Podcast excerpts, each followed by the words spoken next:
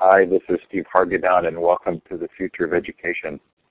It's Thursday, June 16th, 2011, and our special guest tonight is Denise Pope from Stanford on her book, Doing School, How We Are Creating a Generation of Stressed Out, Materialistic, and Miseducated Students.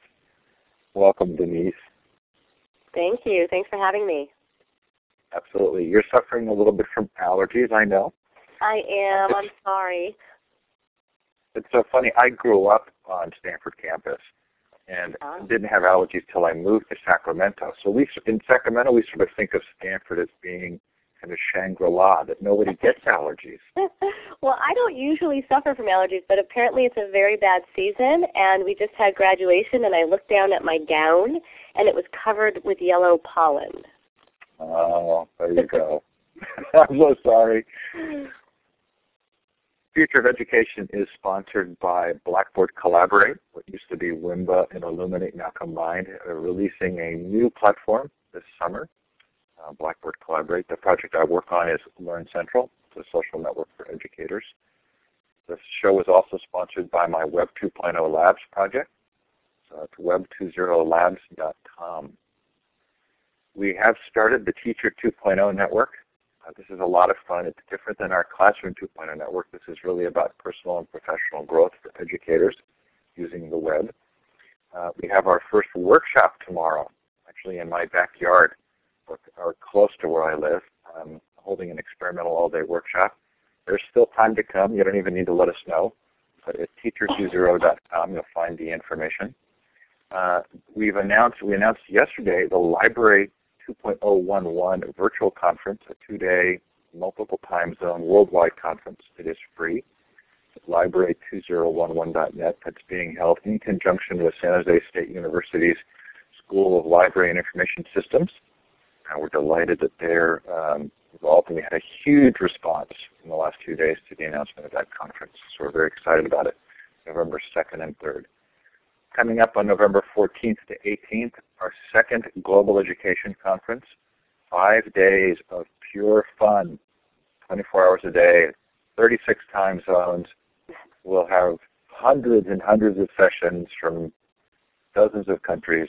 If you didn't join us last year, uh, do plan on joining us this year, globaleducationconference.com. Coming up next week, hard to believe it so quickly, but next Saturday is EduBloggerCon. That's the all-day unconference held before the ISTE uh, conference.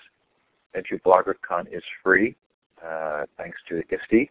You don't even need to be registered for ISTE to come to EduBloggerCon. It's at the Pennsylvania Convention Center, June 25th, Saturday, 8 to 5 p.m. More details at edubloggercon.com. It is an unconference, so be prepared to come and have fun. Also at ISTE, we have the Bloggers Cafe, and we have ISTE Unplugged, which is filling fast. Uh, this is a wiki where you can actually sign yourself up to present at ISTE. Uh, it's been really popular this year. That's at ISTEUnplugged.com. We're taking a little bit of a break in the show, but July 5th, Sandy Hirsch from San Jose State University will be on to talk about libraries and digital literacy. Sandy's my co um, co-chair of the Library 2.011 conference. Then on July 7th, Carol Black on her fascinating movie, Schooling the World. Denise, I, don't, I wonder if you've seen this. Have you seen that movie? I have not seen Schooling the World. It's about the exporting of Western-style education uh, to third world countries, in particular northern India. It's a very interesting show. Uh, we're we're going to follow that up on August 4th with uh, Jim Mayfield, who does humanitarian work around the world, to talk about uh, lessons in self-determination and the, and the different ways of thinking about education and schooling as part of humanitarian work and as part of uh, sort of non-Western technologies. On July 14th, the authors of Educating for Global Competence come on. Uh, Tony Jackson is um, CEO, I think, of Asia Society, or the president of Asia Society. Should be a lot of fun. Anyway, lots of fun coming up. Doug Rushkoff back on the show on August 9th. Howard Gardner on September 15th. Um, Sam Chaltain again back on the show on September 15th. If you've missed any of our shows, they are all recorded. They're in full Elluminate versions online and also in MP3 portable audio format. Uh, we talked this week to Larry Ferlazzo about helping students motivate themselves. Really, I really love his book uh, and recommend that interview if you get a chance. So futureofeducation.com has all of the recordings. Troy Hicks talked to us about why digital writing matters. We had the authors of The Invisible Gorilla on. We had Cal Newport on to talk about high school superstars, and he's actually going to come up in this interview. So yes. if you found that an interesting book, uh, oh, I'm glad you said something, Denise. Do you are you familiar with his work? I know Cal. Yes, he he emailed me a couple of years ago. We've been email buddies. Oh, good. Well, I've got a question about that, so I'm I'm delighted that you know about it. If this is your first time at Elluminate, it is a participative environment, so we hope that you will find ways to participate. Uh, look for the emoticons at the bottom of your participant window. There's a smiley face, a clapping hand, a confused look, or a thumbs down. Welcome to use any or all of those, although we appreciate the smiley face and the clapping hand the most. There is an icon with a hand and a green up arrow that says that you'd like to ask a question, and we'll give you the microphone. If you do think you'll ask a question with a mic, it's good to go up to Tools Audio on the audio setup wizard to make sure your mic is working. Um, I find it much easier to follow the chat if I change the layout of my screen. You do that by going up to View Layouts and switch to the wide layout. So it's View Layouts, switch yourself to the wide layout. Right now I'm going to give you permissions to modify the whiteboard so that you can indicate where you're listening from, those of you who are on live. Look for the wand. It's the blue stick with the red star at the end. Click on that, and then click on the map, and it leaves a little dot. It's also fun if you do a shout out in the chat. Let us know uh, where you're listening from and maybe the time and the temperature or any other interesting information. Maybe the pollen count. Right, pollen count. I'm kidding. This is a this is an interesting. Uh, uh, this is a rare night when we don't have um, um, folks from around the world. We look like we look to be a U.S. only audience tonight. Wow. That's very interesting. It's also end of school year. I don't know what's going on in in uh, the southern hemisphere, but as always, we really appreciate your attending. Oh, we do have someone from Melbourne. Good. Croatia. Hey, check that out. Wow. Okay, so we are glad to have you listening. And if you're listening to the recording, thanks for taking the time and, and allowing us to get through that business material. So Denise, I have just one thing to say to you. Since, I did grow up on the Stanford campus and I looked at you, somewhere I saw your schedule for the summer, and I saw that you were going to Stanford Sierra Camp, and it just made me jealous as all get out. Oh, I know. It's such a good gig. This is the second time that I'll be there. My kids love it and I love it. It's it's beautiful. Do you still do the Wednesday to Wednesday? Yes, that's exactly right. Uh, well, I grew up going because my dad was dean of admissions at Stanford, and so we would go every Your dad is Fred. Or My dad What? is Fred. Your dad admitted me. Oh, what a fun connection! He's terrific. Yeah, that's fun because, uh, of course, with Cal Newport, a lot of this came up because he mentioned Stanford and Princeton a lot in his book. Yeah. And, um, um, and, I, and so I have this sort of unique history of being involved vicariously in all of that. Uh, but I actually also went to Stanford and worked at Sierra Camp uh, one summer. So very, very fun memories for me. Fun. Um, okay, so would you give us a little bit of the background? This is not a new book. Um, are you? Can you? I, you've probably told the story a, a billion times, but we'd love, I'd love to hear a little bit about sort of what brought you to the book and, and your own um, sort of uh, career, and uh, and what kind of a response you've had to the book since then. Sure. So I was a high school English teacher right out of a Master's of Education program. And I had the lowest level kids at a kind of medium public school um, and realized that I had no idea. I had 175 kids that I was responsible for, a lot of paper grading, and I realized that I had no idea how they were really experiencing school. I, I saw them for these little 45 minute windows of time. And when I uh, went to graduate school several years later, and we had to pick a subject for our dissertation, I said I was very interested in the students' experience of school reform. And my professor looked at me and he said, we don't even really know the students' experience of school, let alone school reform. Why don't you do a study where you figure that out? And I was trained in qualitative research, which means I did a very small, in-depth study. So I had five students and I shadowed them for the school year and, and really I was interested in engagement, which is I'm still it's still one of my main uh, research interests, which is how do we get kids excited about what they're learning, motivated, um, you know, to see the value and see how it relates to them. And I went into what was considered a really good public school, and I found, you know, I asked counselors and administrators and whatnot for kids who were doing relatively well, who were, who they would say were engaged in school. And it could be engaged in school because they were a top sports player. It didn't have to be academically engaged. And then um, I followed these kids, and what I realized was, you know, these kids had really good grades. They were definitely involved in school, but in their words, they were doing school. They were so overloaded with stress. Some were taking, you know, six AP classes at a time. Some were not taking any AP classes, but the rest of their life, um, you know, encroached as it always does. One of them had a sick mother. One of them didn't speak English. One of them had test anxiety. And I realized that looking at how kids are engaged in school, you have to really take a much closer look and say, what's going on inside and out of school? Uh, with some fabulous teachers and some not so fabulous teachers that makes these kids take the actions that they do. So that's sort of the background to the book.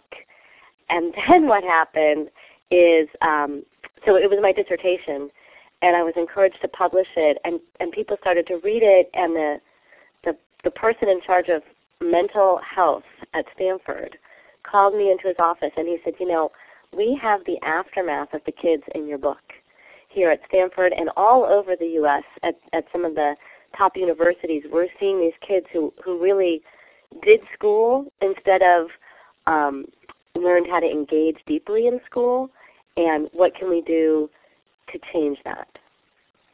And that's what started uh, Challenge Success, which is what you just put up on the screen. So uh, the book was published, uh, at least the copy I have was in 2001. Was that its initial publication date? Yes.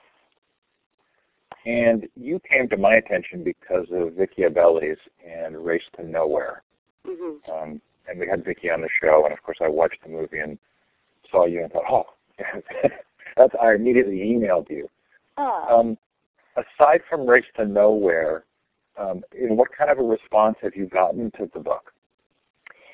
Well, I, you know, it was really sort of overwhelming at first. I would get a lot of emails from kids saying, "This is my high school. I know this is my high school." And you know, at Stanford, we're not allowed to reveal the name of the students, the real names of the students, or the real names of the schools.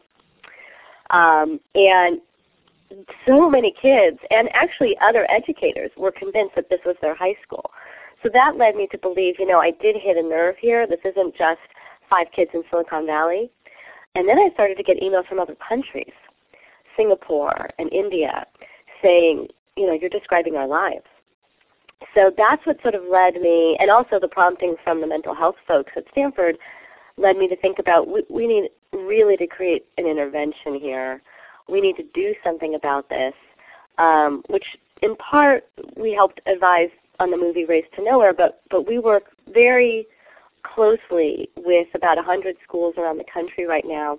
And we also do parent and student education to help them really think about how are they defining success in school um, and success in life for that matter, and what sacrifices are they making toward their health and well-being, and also what sacrifices are they making academically um, when when you are this stressed out or busy or, or or not engaged at all, which is another way of doing school, what happens, you know, to our future workers, to our future citizens. So I wanted to put the students that you chose within a mental construct for myself as it related to uh, Cal Newport's book. and here's how I did it. And I'm I'm wondering if I did it correctly. So he took students who had actually already been accepted at premier schools, who he called, um, oh gosh, I'm forgetting the term now. It was um, it's a phrase he used for their kind of relaxed accomplishments. Yeah. And but using the measure of having gotten to where they wanted to in life, he looked back and determined that these were students who um, weren't in the category of the students that you're describing. And again, this is my interpretation. And you've chosen you chose students based on the teachers and administrators' descriptions of them as being successful students. To what degree is there overlap, or are are you were you actually looking at sort of separate kinds of students? That's a really good question. I, I think Cal would say that we were looking at really separate kinds of students. What he was looking for is sort of are there kids who can do this, who can sort of survive the crazy intense high school years and get into the elite colleges without, to use a phrase from the Harvard admissions dean, mortgaging their adolescence.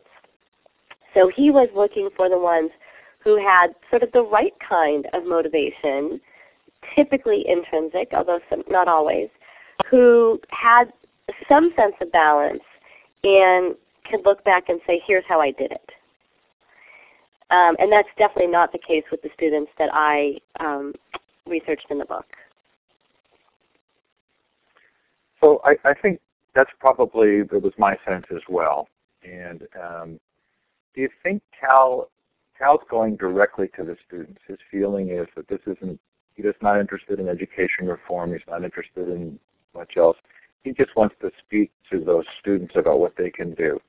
Um, is there a degree to which he's doing maybe the only thing that can really be done for them? You mean it, being a voice for them in his book? Well, yeah. Well, I, I'll. I'm going to hold that if it's okay. I was I was sort of going to go down this path of, of reform and kind of change. Uh, my impression was that Cal was saying, you know, we're not going to change the system dramatically. I'm I'm going to look at the individual student. I, think you're going to go more broadly than that, but let's say that if we can. That's uh, right. Yeah. A little yeah. Later. Okay, so tell us about the. You started to tell us, but tell us more about the title of the book and what kids, the, the kids you were looking at, were doing when they were doing school. So let's take Kevin, who's one one of my absolute favorites. Um, Kevin had uh, he was sort of the kiss up Eddie Haskell type kid in the school. He would ask the French teacher, you know, how was your weekend, and he would schmooze people, and the teachers just loved him. And I see him raising his hand in class and, and being really sort of animated. So after class, which is when I typically would interview them, I would say, hey, you look like you were kind of interested and maybe even engaged in that class. You know, tell me about that. And that's where he just threw this line at me. You know, people don't go to school to learn. They go to get good grades, which brings them to college, which brings them a high paying job, which brings them to happiness, or so they think. But it's not about learning. It's really doing school. And um, he said, I didn't know the answers to those questions. I just have a rule that I raise my hand every five to seven minutes so that the teacher thinks that I'm on task. And if we look at engagement as just behavioral engagement, we got a lot of kids who are doing school, who look like they're taking notes or listening or raising their hand even and paying attention, but in reality they're just playing this big game um, of getting through the really crazy hectic day, kind of you know copying homework from friends, cheating rampantly um, to get the grades by hook or by crook, to get to the next level. So I think what, what yeah. go ahead. No, I was just going to say. So I mean, that was sort of the first sign that I had to rethink what I believed was engagement. Because usually, as a teacher, if everybody's kind of looking at you and paying attention and taking notes, you think that they're with you, and that's not necessarily the case. I think for me, part of the sadness of the book was realizing that these kids who had learned to play the games, um, are, they aren't the normal student, I'm guessing. And, and even uh, Berto doesn't do that. And, and you described sort of how he doesn't get some options in his life because of that. Yeah. Yeah. You know, what, how, how many students would you estimate understand the game well enough to play it as well as the kids that, that you were following? That is a great question. I, I have been asked that question before, and at first I would say I'd have no idea, but now I can tell you because we, we've done a survey now of 10,000 kids at 24 different high achieving schools. Okay, so public and private. 180 questions. And I can tell you at high achieving schools, and usually the way that we define that is a, a very large percentage going on to four year colleges. Um, I would say we have 50 to 75 percent of the kids who admit to doing school, whether that means cheating on a on a regular basis. In fact, in our sample, there's only 10 percent of the kids who don't cheat um, on a regular basis. Whether that's being completely sleep, sleep deprived, whether that's doing three hours or more of homework a night. So we're not talking about um, uh, sort of a, a low achieving kid um, in, in a school that that maybe graduates 20% to to four-year colleges. But in in the in the schools that I study, and believe me, there's a lot of these across the country, both private and public. I'd say the majority of the kids are doing school, or they're opting out completely because they look at the system and they say, "Not me. That's not working." What we've then found is kids in the not so high achieving schools are also doing school. Their stress looks a little different, but it's the same thing. They're either very stressed about how will they pay for college, what is college, or how do they pay for an advanced placement test if such a thing exists at their school, or how do they pass the high school exit exam. Um, but their stress levels are as high as the kids who are taking five or six APs. So that was surprising to me. I thought we were talking about just really the high achieving kids at the high achieving schools. And what we're finding is we've got sleep deprived kids, we've got kids who feel the stress and pressure, who are it's taking a toll on their uh, psyche, it's taking a toll on their uh, physical well being at um, at schools all over the country. So you make a connection in the book that I felt um, strongly in Race to Nowhere as well. But let's springboard off of that because I think you're also saying, guess what? This isn't just the students. This is also the teachers. Yeah. And when you really get down to it, this is actually our culture. Yeah. That in part these schools are actually reflecting what we do culturally. So how, why would we expect them to be any different? Well, I think, you know, and some people, the cynics out there say, you know, that sort of kissing up, passing the buck, cheating your way through, getting the grades by hook or by crook, those are the leaders, you know, out there right now. Now, I, I refuse to believe that. That's not why I got into education. That's not why I'm, I'm, I'm guessing most of your listeners got into education. Um, it, you know, I think the culture right now is 24/7, go, go, go um, push, push, push. I think the difference, what we're seeing is the CEOs, and remember I'm in Silicon Valley, so you know we we talk to a bunch of CEOs who say to us, look, we're getting kids out of these elite schools, these elite business schools. Um, they don't know how to think out of the box. They don't know how to collaborate. They don't know how to you know play nice with others. Um, we don't want the driven robo students we, you know, exactly what Lori just said, critical thinking and ethics are, are missing. And what they say is we can't teach that. We can teach business skills. We can't teach creativity, passion, out of the box kind of thinking. So, uh, you know, it may be that our culture is one way, and why would we expect the kids to be differently? But it's getting us in trouble. There are so many ways that we could go here. Uh, and I don't want us to get too far off track, but what you know what occurs to me is that in a lot of ways there have been schools that have provided that, uh, you know, especially sort of elite uh, types of schools that lead to, to sort of more leadership roles. You, you make a connection in the book, though, that I've been wondering about for a long time, which is we've got schools that seem to do a better job, um, whether they're progressive schools or they're democratic schools or whatever you want to call them. There are a lot of schools that have uh, probably done a very good job of being more engaging for the students. Right. And the question has been, why don't they spread more? And in the book, you talk about. I get the sense from the book that it's really hard in this current system, though, for those to feed into the, sort of the college mechanisms that are required for traditional opportunities. Right. Well, that and we've got high stakes tests that define, you know, you're very limited as a teacher if you try to do um, progressive teaching uh, in a school where you're told you must teach to the test. So I think you've got colleges on the one hand as a pressure point, and they admit it. Um, you've got No Child Left Behind and the, and the new sort of you know national standards movement. We're going to jury's out on that, but my guess is there's a lot of handcuffs here, and we're also stuck in a system.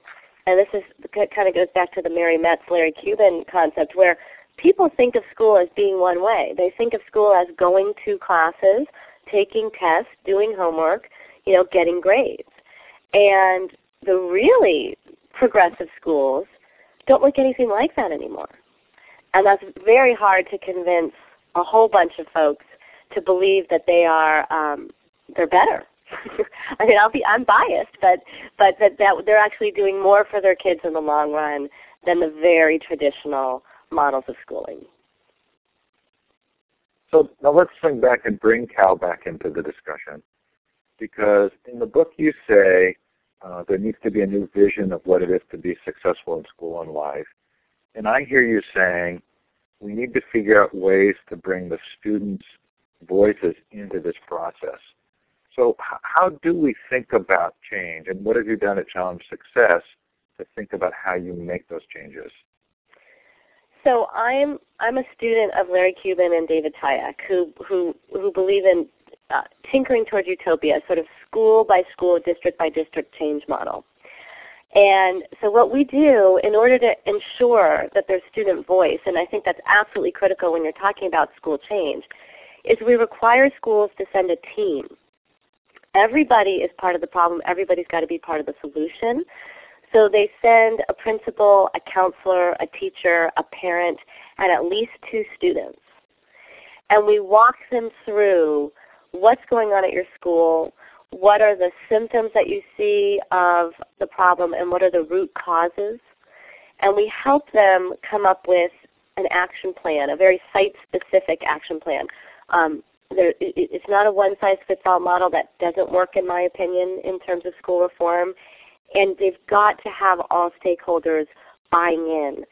And it's amazing, you know, the teachers will say and the, and the administrators will say, well, we want a really short lunch period because that's where you lose kids. That's where sort of bad behavior happens. And the kids will say, we can't even make it through the cafeteria line in 25 minutes. What if we, and we can't meet with teachers when we need to meet with them and have conferences or discuss things. That lunch period is absolutely critical. So you have really the kids kind of saying, we live this every day. You've got to listen to us when you think about a change model whether that's for the schedule or the academic integrity uh, honesty policy or uh, the homework policy, any kind of policy and practice changes that they're envisioning, the parents, the kids, the teachers, the administrators, everybody gets to weigh in on uh, what that vision should be. So that feels like a really healthy model for how you would negotiate any kind of cultural institution. Um, is uh, um, why is it we don't do that more? Well, first of all, it's really hard. Um, it's sort of a one uh, one-on-one consulting kind of model, so it doesn't scale very easily, right? So my colleagues at Stanford, Linda Darling Hammond, and they they study national reform. You know, we work with a hundred schools right now. You know, obviously that's going to grow, but we're sort of maxed out at a certain point with this individual consulting model. On the other hand, I don't really think um, real change, I mean, if you look at the history of school reform over the ages, real change, it's, it, it's very hard to change a school culture. It's very hard to change um, teacher behavior um, when there's not buy-in from all the stakeholders, when there's not a shared vision, um, when there's not a, a very collaborative and supportive environment to do that. So Larry's been on the show a couple of times, and there's there is this intriguing question of are there policy implications that would lead toward that kind of activity? I mean, I know yeah. you're working on very much on the local level, but does it does it do you then end up coming to some conclusions about policy based on the need for that kind of local engagement? Yes, I mean, I, so I am a fan of more local control, right? And so is Larry. Um, so, so here's the problem. In some schools, I would say, you know, this this the fact that there is accountability now um, is probably a good thing because there are some really really bad schools out there that needed somebody from higher to come down and say, okay, accountability. But for the majority of, of, of schools out there, um, I do believe in, in, in, in more of a local control, community-based uh, reform system, um, for better or for worse. But I think that we see that the, the, the, the big top-down policies don't necessarily do much. They kind of, to borrow a line from Larry, it's just changing the uh, you know lawn furniture on the deck of the Titanic. So what we found, and, and this was surprising to me because I didn't know how well our system was going to work. We have a, a pretty good system, uh, a pretty good track record of having schools make changes and sustaining them. Um, whether that is uh, huge schedule change, whether that's putting finals before break so kids actually get a break, whether that's really rethinking the homework policy, whether that's um, exploring alternative assessments, so there's a lot of changes that, that normally I don't think you'd see happen maybe as quickly that we are able to get through and see sustained, I think because of this consulting model. I was clapping on the I saw that. That's always been my, you know, of, of the things that I care about, you know, one of which is the loss of family time because of homework. Yeah. The other is struggling through a vacation with finals after the vacation. Yeah, it just you know it's sort of a no-brainer. Now I will say this: Palo Alto Unified. It took us four years, but they finally just voted. Um, but it was it was getting kind of nasty. I mean, I was considered the the lady who who ruined Christmas. There's there's so much fear out there, right? There's fear-based parenting, there's fear-based teaching, and because we didn't have a, a gold standard study with a pre and a post of a school. We've we've helped at least 20 schools now move to finals before break. The folks at Palo Alto, and, and it's hard. It's hard. It's a big district. It's a K-12 district. They they were very worried, and there were parents who were just still extremely worried. How is this going to affect my child? And what they don't realize is you need to have downtime. You need to have family time. We have a mnemonic aid at Challenge Success called PDF, it doesn't stand for portable document format. I, you know that, Steve, because I am so not a techie. It stands for playtime, downtime, family time. This is research based, right? We know from research that every kid needs PDF every day. And you cannot have family time when your kids are locked in their rooms doing their homework. You cannot have downtime. They can't get the proper sleep. You can't have family vacation when your kid has to study for finals. And we all need downtime and family time and playtime, adults too, but kids developmentally need it even more than we do. I don't know what role you had playing the movie, and maybe you'll tell us, but one of the things I really appreciated about Race to Nowhere was showing Vicki's family together at dinner. And um, because that's been sort of one of the things that we really try to do as a family is to really preserve that time. Yeah, yeah. So that's if you look at the huge, huge Michigan study, and it's been um, replicated several times, and this is on our website. All this research they can find on our website. Um, and someone just asked the origins of PDF. You can just cite me. Um, I, I sort of created that mnemonic aid. But the research shows that the families who eat dinner together, and it's it's nothing magical about the pizza or the chicken or the you know Chinese food. It's the 25 minutes together on a daily basis, five times a week. That's the research. You don't have to do it. You can start slowly and build up. But those kids are the ones who get higher grades. Those kids are the ones who are less likely to become pregnant, less likely to end up uh, in jail, um, more likely to uh, earn a living that you know sustains themselves outside of school. It's the closest thing we have to a magic bullet, if you want to say that. It's it's what's known as a protective factor. So that's huge from a family standpoint. The equivalent to that in school, the thing that leads to kids feeling uh, that they belong in school, higher motivation, higher grades, etc., is engagement. So we really have two main goals at Challenge Success. One is to make sure that parents and kids understand the developmental needs of kids and that they understand the need for playtime and sleep and, and family time, and that educators can build in that same concept really of PDF in their classroom. There needs to be kid uh, free voice and choice. That's the equivalent of play. There needs to be some downtime. They can't be going 24/7 you know, you need to sort of space out your units and have the up and downs and have the breaks. And there needs to be a sense of community, if not family, in the schools, whether that's done through advisory, whether that's done through um, uh, greater um, teacher-student interaction. So it, it, it really does make a difference to how, how engaged they are in learning if they feel that they belong and are cared for and there's a perspective that um, their teachers know them, and want to help them. As I read the book, I actually uh, kind of thought in my mind that in some ways you fulfilled that role for those students that you were spending time with. did you did you think about the degree to which your involvement might actually change their uh, experience? Yeah, you know what was so surprising to me? That it's it's good because when I when I was doing the research, I didn't have kids. I was actually pregnant with my oldest child, and I was shocked at how many times these kids would call or send me an email, even when it wasn't um, my day to shadow them. And I realized they they were kind of relying on our interaction, and they saw it as a positive thing, which you know was great for me as a researcher um, because we were building trust and rapport. But more so, um, you know, I I know I affected um, Teresa.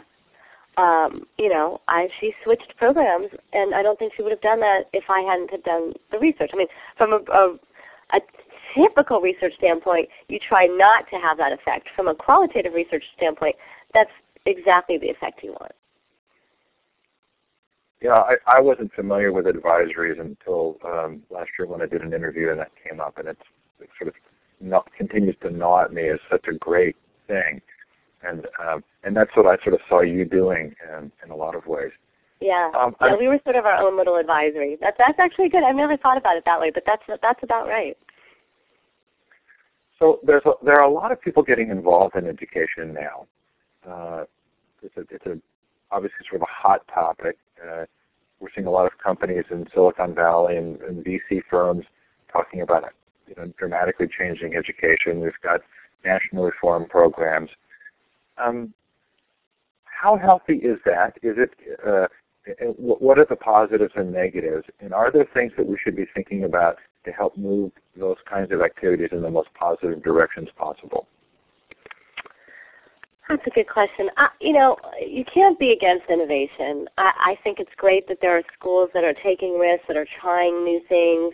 Um, it's very interesting. At graduation, a colleague of mine looked at me and she said, you know, I don't have as many students who want to start schools this year. Usually every year in the master's or PhD program at Stanford, we have a bunch of students who say, yeah, next year I'm going to start a school. And this year, for, for whatever reason, there weren't as many, probably a sign of the economy. but I'm hoping that we don't lose that innovative spark. And what I like to see is, um, you know, some of these innovations are are doing great things for kids. What I worry about is when you try to scale it up. And I'll, I'll take KIPP as an example. You know, do you know you know the KIPP schools? Right. We do. There are some fabulous KIPP schools out there, fabulous, that are changing kids' lives in a very positive way. There are some ones that are not so great. So did they scale up too fast? What is it about the KIPP program that works that you know isn't working in a different setting with a different group of kids? How much of it can be attributed to the teacher versus the curriculum versus the structure? So many questions.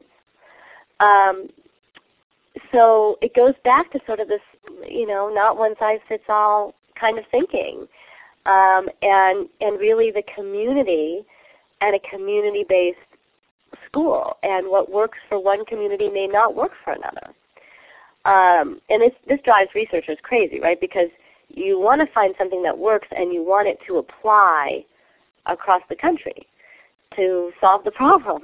And I'm just not convinced that we can do that easily, so I'm glad to see lots of different models. There's not one way to do school right.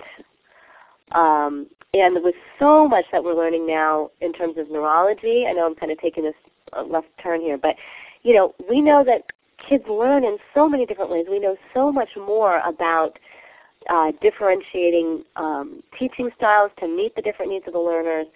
We have to do that not just on a school by school basis, but also in a classroom by classroom basis. So I have a friend who is involved in, um, at some level, with the so the Silicon Valley venture finance models and these companies that are that are getting funded to do work in schools. And her comment to me was that she's never seen a group of investors who knew so little about what they were actually working on. Yeah. So, um, have, have you seen that as well? And um, okay, you want to, I don't want to put you at a, at a corner no, no, at all, no, but are you going to talk about that? This is the problem. This is the problem, and and some of them are are getting much better. I would say, probably in the last five to seven years, I've seen more of them admitting, gosh, we need to talk to experts in education. We thought it was just throw money at the problem or run a school like a business. And they're finding that that's not working. So I am seeing more of the kids who I work with, the, the, the graduates from Stanford, get employed as you know chief academic officer at Charter School X, or um, you know, it, they're, they're starting to to turn more and realize that they need educators and they need to listen to and talk to and and uh, engage people who really know what they're doing. Um, so that's I, I'm encouraged by that. I um, am always discouraged when I see a quote in you know a paper that says um, the mayor's office is going to take over the school district or uh, businessman X is going to take over the school district because I worry that they're going to try and apply uh, business models which don't necessarily work um, when you're talking about you know a seven-year-old kid. Um, so I'm again very biased in this way, but I believe um, I believe you, you, you got to talk to the educators. So we're going to shift to Q and A. If you've put a question in the chat and I've missed it, I apologize. I'm not great at the multitasking. So you're welcome to post it again or raise your hand. That's using the hand or the green up arrow, the icon at the bottom of your participant window to raise your hand and we'll give you the microphone. And you can ask Denise a question. Um,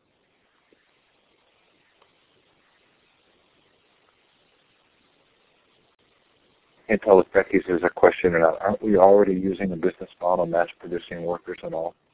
Um, uh, I'll, I'll, ask one very quickly as we wait for someone to come in. There, you use a statistic in the book that uh, 74% of the freshmen had a goal of being very well off financially, versus in 1967, 82% had as a goal to develop a meaningful philosophy of life. Yeah, that's the Astin study. Huge, huge study. Yeah. So does that really reflect the reality of a of a larger change, um, or is it just one more sort of piece that's kept schools um, in, a, in a model that uh, for as long as they've been in that model? No, I think it does represent a change. I mean, we this is my co-founders and I were just talking about this the other day.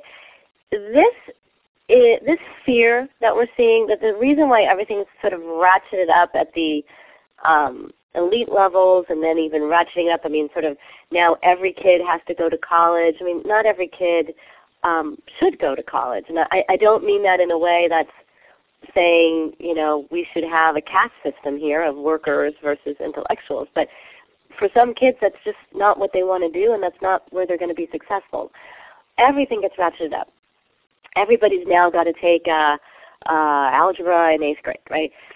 Part of what this ratcheting up that we're seeing is we are living in a very different economic time. And it used to be that you kind of made your way through high school, and if you were college bound, you kind of knew, at least in California, you'd get into a UC somewhere. And if you wanted to do a different path, maybe you would try for an elite school, or maybe you would try for um, a different post-secondary experience like a trade school. And it was okay.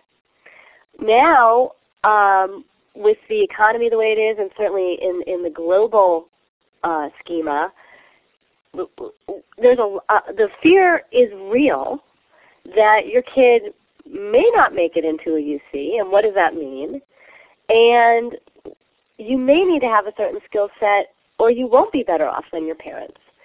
Um, and that that is a very real possibility, and that's leading people to do crazy things like sleep out for three days to get their kid into a preschool um, as if you know that matters, um, or to hire millions of tutors to prop up their child and and sort of lead them in a direction that really um, is sending a message of you can't do anything by yourself anymore.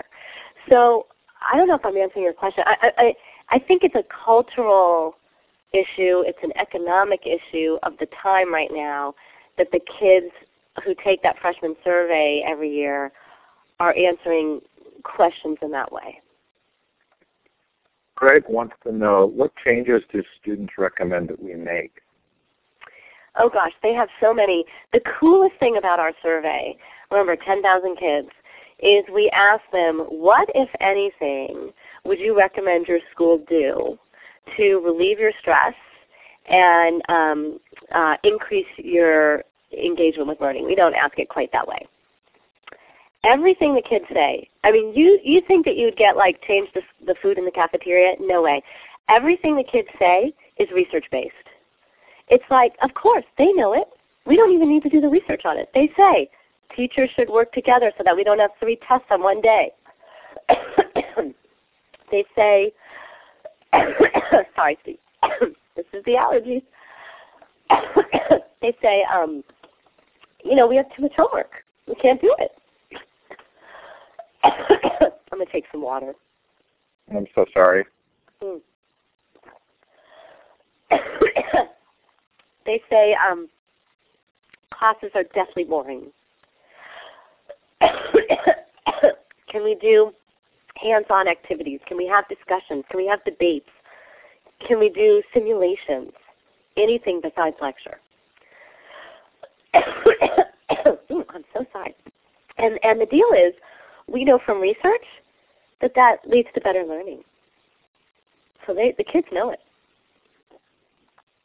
Yeah, there's such a sense in the book that the students really want authentic learning.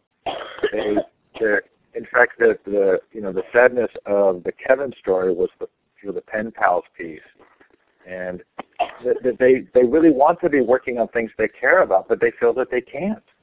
Mm-hmm. Yeah, and you know they want to be challenged. I think that at first you might get some resistance. We um, we're very surprised when we have kids say, "Just give us a test. It's so much easier. Give us a right and wrong answer." but when you push them, they do want to be challenged. They want to be engaged they're in school for such a long time. And I really do urge the educators out there to shadow kids like I did. It's so eye-opening to see how hard it is to go to school for a whole day, to go from class to class and listen and be attentive and do the work and then get home and have to do more work and you have everybody pulling on you. Um, and then outside of school, you've got the coaches and the tutors and the music teachers and the parents, and everybody's kind of putting all this pressure on you. It's really hard. So the shadowing, I think, at least opened my eyes to you know what I thought was was pretty good teaching practice that I was doing. I realized, oh my God, I had no idea what these kids were going through before and after they came to my class. Have we reached a place where where there really might be a higher ed bubble? Um, or is the value of higher education being questioned and the cost of it high enough that we might actually see kind of a larger cultural shift away from our views of higher ed right now? I think we're just starting to see that. I don't know how I feel about that. Um, what I'm worried about is historically you've got the Latino population and the African American population and certainly the Native American population as well. Historically what I'm worried about is there are um, a bunch of kids out there who are not reaching their potential because they're not being given that option. And the reverse is we're pushing a bunch of kids to do stuff that maybe isn't as worth it. I mean, I know there's the, the grand experiment going on. The the guy who's paying uh, college students to drop out of college and be innovative, and they'll get a hundred thousand dollars. Do you know? Do you know what I'm talking about? I do. The PayPal guy. Yeah. Thiel. I mean, I worry about that. I think there's I think developmentally, I think there's an importance to a post-secondary education of some kind. Certainly, we know economically there is. Um, uh, for the, you know, he's talking about a few innovators that may go off and, you know, start the next Facebook. But in reality, most people don't do that, and there's some real benefits to um, being socialized in the way that a lot of kids are in a post-secondary institution. So I do I do worry about that. On the other hand, um, this sort of college for all, everybody's got to take all these classes to meet all these requirements, otherwise you don't pass um, and you don't get a degree. That's also not the right answer. You know, I had Dale, uh, the Unco- Dale Stephens on from uh, the Uncollege guy, and it was very interesting because it became very clear in the interview he's really an autodidact. Yeah. And it's hard to it's hard to imagine him being representative of most people. That's right. That's right. I agree. Although it's somewhere in this chat I, I saw, you know, we are all it's Becky, we are all natural learners and school is shutting it off. I would agree with that too. There's things that the schools are doing consciously or unconsciously, the things that we do as teachers, uh, consciously or unconsciously, that actually say, don't think out of the box. Don't take a risk it's far better to be safer and get the grade um, and play, you know, sort of match game with what the teacher wants. The ones who are really different. Look at Michelle who wanted to write a novel. And the English teacher says, I don't know what to do with that. Well, I can't give you credit for that. I understand the English teacher's position, but you have a kid who wants to write a novel. I mean, there's no way we can find it in our system to support that. So Jeff uh, asks, says, Denise, a little off topic, but do you see a difference in schools that implement zero tolerance policies, random drug testing, drug sniffing dogs, or the existence of on-campus mental health counselors? That's really interesting. I don't know of any studies that look at that, but I will say this. What we know, it goes back to Deci Ryan's uh, research. A kid has to feel like they belong, that they're cared for, in order to do any kind of learning. That's sort of the basic. You need to feel safe. And if you are in an environment where there's no trust, where there's uh, sort of a us versus them, I think someone earlier said it's like a jail. You know, it's really hard to be excited about going there every day. It's really hard to be able to take a risk and um, put yourself out on a limb and ask a question and show that you don't know something. Um, Jeff said, okay, so it's Deci, D-E-C-I, and Ryan, R-Y-A-N, two different researchers. It's really important. This is, this is all the stuff about social and emotional learning. um, which really is going to be, it already is pretty hot. It's going to get hotter and hotter. It's the thing that drives advisories in high school. It's the thing that drives um, the kind of really good learning going on in the elementary schools as well. And if you want some good resources on that, you can look up CASEL, C-A-S-E-L. They have a wonderful website on that. But the, the truth of the matter is when you're drug tested and you've got the sniffing dogs and you have the metal detectors, I understand that some of this is for the kids' protection.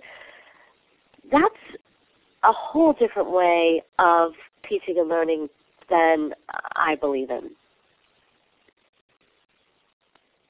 Denise, have you looked at democratic schools at all? I know of some. Yeah, I, I, I really like them. It's that again. is hard to do on a on a large scale basis. What about homeschooling and unschooling? Well, I'm not against homeschooling. Um, for for many people, this is sort of the survival tactic for the kid. You know, the kid says, "Get me out of here." and uh, I appreciate that. You know, as a mom with three kids, there's no way that I could do, I could do it. What I like about homeschooling now, what, what used to be the problem with homeschooling is that there really wasn't a social outlet for the kids, and and you know developmentally they need to be around other kids. They're they're similar. Um, they don't have to be the same age, but similar uh, to sort of push them from a peer level, not just an adult to to child level. Now you have homeschooling networks all over the U.S. that really um, serve that need. So I'm not against homeschooling. I think for some kids it's absolutely the way to go. Um, I don't think that's a large scale um, solution. I think same with unschooling. And again, you just have to be really careful here. I mean, um, you know, even some of the very progressive schools in the 60s uh, where you would just let the kids do whatever they want and really they were doing a whole lot of nothing, that's not good.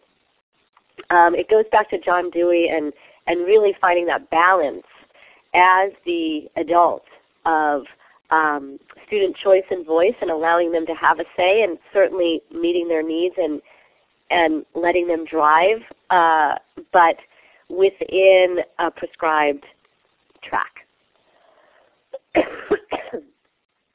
so having said that, we, we had um, Robert Epstein on the show who wrote a book called Teen 2.0, mm. and his argument is that um, we we give we constrain youth from having substantive choices way too long. I agree. How would you respond to that? I agree. I agree. And here's the thing: we see kids at Stanford. This is a true story. They don't know how to solve little problems. Like they don't know where their class is on the first day of school. They're calling their mom three time zones away to help them. That is not going to fly. When you get to college, you ought to be prepared to do your own laundry, to um, advocate for yourself with the professor. We have parents calling professors when, uh, to contest grades. Um, so what happens is we, we this is kind of from Wendy Mogel's stuff. Again, her her book's on our website. We bubble wrap kids way too early, and we take over and make their choices for them. And that goes to the helicopter parenting, and you know, right now you've got to start young. And this comes through in our we have a six week parent class that we're putting online. Right now we just do it live, but in the fall it'll be online. And we actually teach parents how to let go and how to, you know, when is it appropriate to let your kid uh, walk down the street to a friend's house alone? You know, which we we all used to do. Um, but if we don't let them make their own decisions, take risks, it turns out that they're not resilient, and they end up in the health center when they go to college. We have time for one final question. Mackie F says, do you know of good models of project-based learning schools that foster creativity, student engagement, collaboration, etc.? Yes. I'm going to send you to a couple websites because that's going to be easier. But Coalition for Essential Schools, Edutopia, um, these all have uh, they're, they're, they're places where teachers can share lessons, project-based learning, project-based lessons um, online we actually work with schools to do some workshops around how to do that and how to build in alternative assessments along with that. It's, it's much harder to assess project-based learning, but in the long run, that's exactly the kind of thing you want to do in the classroom. Denise, we're at the top of the hour. Thank you so much for coming. I'm clapping for you. I've several times. Really fun to have you on. I really appreciate your perspective. I'm really delighted to have made acquaintance with you, and um, and thank you so much for taking the time. Oh, my pleasure. It's been it's been so much fun, and definitely say hi to your dad for me. That's exciting. he doesn't know me. I'm one of the millions, but I certainly know him. So he probably great. he probably still remembers your test scores. He probably, yeah, probably Thanks, Steve.